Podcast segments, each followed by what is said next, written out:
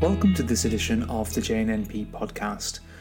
Not long after COVID 19 was identified, it became clear that there was an increased risk of clotting and stroke. More recently, with the Oxford AstraZeneca vaccine, there have been rare cases of cerebral venous sinus thrombosis after vaccination.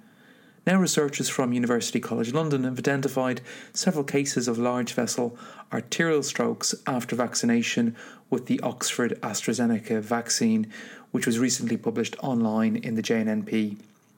Joining me now to discuss this is senior author Professor David Werring, who's Professor of Clinical Neurology at University College London Queen Square Institute of Neurology, as well as honorary consultant neurologist at the National Hospital for Neurology and Neurosurgery, Queen Square, and University College Hospitals, London. So, a very warm welcome to you, Professor Werring, and thanks for joining us. Thanks for asking me, Colin. Good morning. I might start by asking you if you could briefly discuss the existing literature with regards to the risks of uh, cerebral venous sinus thrombosis associated with the AstraZeneca vaccine. Thanks, Colin. As people will be aware, reports began to emerge a couple of months ago when the AstraZeneca vaccine was being rolled out in very, very large numbers in a great number of countries. And this syndrome um, was one of uh, mainly venous thrombosis and uh, with a particular predilection for the cerebral venous sinuses with the unusual features of uh, thrombocytopenia, low platelets, and also it was soon realized that there were characteristic antiplatelet factor 4 antibodies. In terms of your question about the risk of this, well, it's um, it's a, a moving target in terms of trying to quantify the risk, but as I understand it at the moment, um, in the UK, for example, the risk is around one in a hundred thousand uh, of this complication. Uh, so it's pretty pretty rare, and similar figures are seen in other other countries. And it's interesting that the cerebral venous sinuses seem to be particularly affected in this syndrome, although it's different to conventional cerebral venous sinus thrombosis in some ways. We think uh, we need more data, but the initial experience is that uh, it seems to often affect multiple uh, cerebral venous sinuses uh, it seems to have a, a, really quite a poor outcome. It's a serious uh, illness. And of course, there's a very high rate of extracerebral thrombosis, particularly places like the portal vein. Uh, so this is this is a little bit seems a bit different to the phenotype of conventional venous sinus thrombosis. So your article adds uh, new and important information with regards to uh, strokes associated with the uh, AstraZeneca vaccine. Perhaps I could get you to talk through the cases that you've uh, reviewed. Yeah, thanks, Colin. So, um, yeah, the novelty of this report really is uh, describing in detail three people who'd uh, received the AstraZeneca vaccine and presented to hospital with symptoms and signs of ischemic stroke and were found to have large vessel occlusions. I should say that uh, ischemic stroke has previously been uh, noted as part of the vaccine induced thrombosis and thrombocytopenia, but it had really just been uh, sort of mentioned in tables of uh, patients and it's not been described in any detail. So the, the new uh, observations in our paper, the idea is that these will be helpful for clinicians in recognizing the syndrome early. And that's really important because it's got specific treatment. So what did we find? Um, well, first of all, it's, uh, it's, just three case reports basically, but all of these people presented to hospital with symptoms of uh, of ischemic stroke. So, um, in one of the cases, for example, the patient presented with uh, a middle cerebral artery territory syndrome of hemiparesis and um, language disturbance, and were found to have a proximal occlusion of the middle cerebral artery and this was, of course, in the context of low platelets and anti-PF4 antibodies. Um, and the other the other two cases were similar um, in terms of being found to have large large artery occlusions. These patients were found to have low platelets, as I said, and they were treated in the way that um, is recommended for this syndrome. Uh, we've got guidance from the expert hematology panel And uh, we conventionally use immunoglobulin with or without plasma exchange, sometimes with uh, steroids. And also, heparin is avoided as an anticoagulant because it seems to drive this process, which has a similar pathophysiology to heparin induced thrombocytopenia. These three cases uh, presented with large vessel occlusions, low platelets, anti platelet factor 4 antibodies, and were treated according to the guidelines. Uh, unfortunately, one of the patients, the, the one with the proximal middle cerebral artery territory infarct, had uh, unfortunately malignant uh, MCA syndrome, which required decompression. And despite uh, all the treatment, they unfortunately had a severe hemorrhage into the infarct and um, and died from from this. The other two patients actually seemed to respond pretty well to the immunoglobulin and anticoagulation. So, what do you think are the key takeaway points in terms of diagnosis and treatments that uh, clinicians need to be aware of when being presented with potential uh, vaccination related uh, strokes?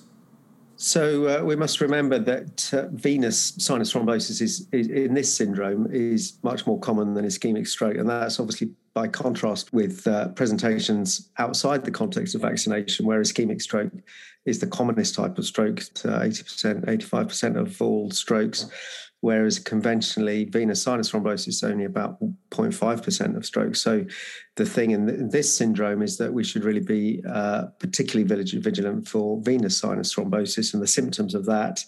All neurologists will probably be aware. We're talking about headache as a really common feature, although rather non-specific in character. It can be thunderclap, it can be migrainous, it can be non-specific, but it tends to be severe and it tends to be persistent.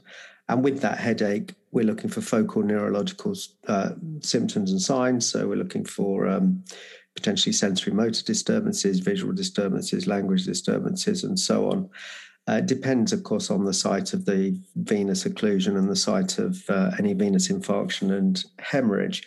So, clinicians need to be aware for any of those symptoms in someone who's received the uh, AstraZeneca vaccine or uh, within uh, about five to 28 days. And in terms of ischemic stroke, neurologists will all know that we, we need to be alert for focal sudden onset uh, symptoms and signs. Uh, I should say the three cases we report uh, had varying degrees of headache as well. So I suppose headache is a clue in terms of a, a typical ischemic stroke presentation. Prominent headache uh, is something to look out for. But probably the most important thing is anyone who's had uh, the vaccine. And as you know, it's mainly the AstraZeneca vaccine, although there have been some similar cases with the Johnson and Johnson, the other ad- adenovirus vaccine. But anyone who's had the vaccine within that um, sort of 28-day uh, period, you need to test them quickly for the vaccine-induced thrombosis thrombocytopenia syndrome, known as VIT, and that means making sure you get the platelet count back quickly and it means checking for anti PF4 antibodies, ideally with an ELISA assay. And um, if you find the low platelets below 150, seems to be a, a reasonable cutoff with these anti-PF4 antibodies. And the other thing to look out for is a, a raised D dimer of above about 2000. All of these things are clear pointers to this syndrome. And in this syndrome, immunotherapy is critical uh, immunoglobulin with or without plasma exchange, avoiding heparin. So, alternative anticoagulation is really important with, uh, for example, uh, Argatroban or um, Fondaparinux, for example.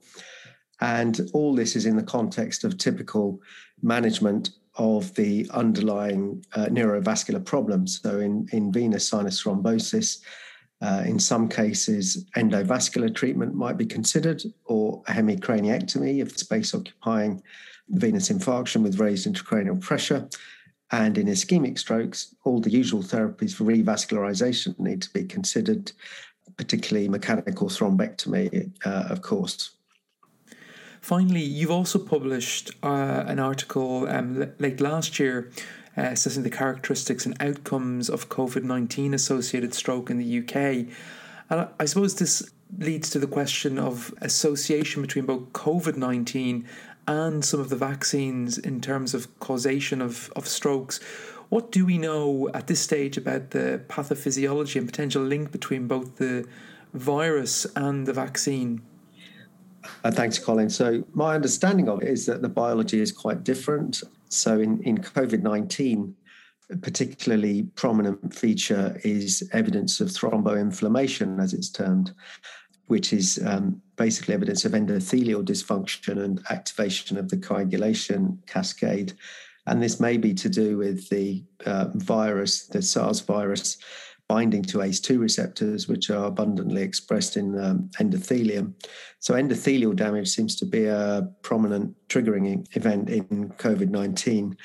And although you do get a mild thrombocytopenia in COVID 19, it's, it's not to the extent that one sees in the vaccine induced thrombosis and thrombocytopenia syndrome.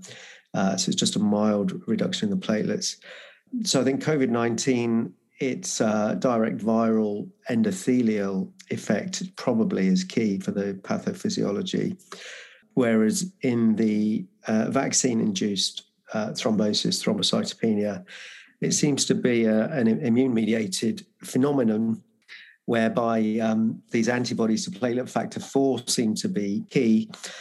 And in order to, to cause this syndrome, the antibodies, typically uh, in heparin induced thrombocytopenia, the IgG antibodies will recognize a complex between platelet factor 4, which is cationic, and uh, anionic heparin. And it's speculative uh, as to whether the adenovirus vector in these vaccines could behave as um, uh, could, could bind to the PF4 antibodies, allowing the crosstalk between um, IgG, cationic platelet factor 4, and the adenovirus. But I think there's probably more work to be done on the exact pathophysiology, which is which is going to be really important, so that vaccines can then be engineered to avoid this uh, side effect potentially. But uh, so, uh, in summary, uh, COVID 19, it seems to be predominantly viral effects on the endothelium, perhaps mediated via the ACE2 receptor binding. Whereas in the vaccine induced syndrome, it seems to be an immune response, and uh, antiplatelet factor 4 antibodies are a key part of that. So I think there's going to be a lot more important information to come on this subject, and I think all of our listeners will be uh, keeping their eyes peeled for cases and keeping up to date on the literature. Um, and I'd like to remind all of you that uh, both the articles I mentioned are available at the JNNP website to download for free. So um, that just leaves me by thanking my uh, contributor, Professor David Werring, uh, and hope to uh, see you all back next time on the next podcast. Thanks and goodbye.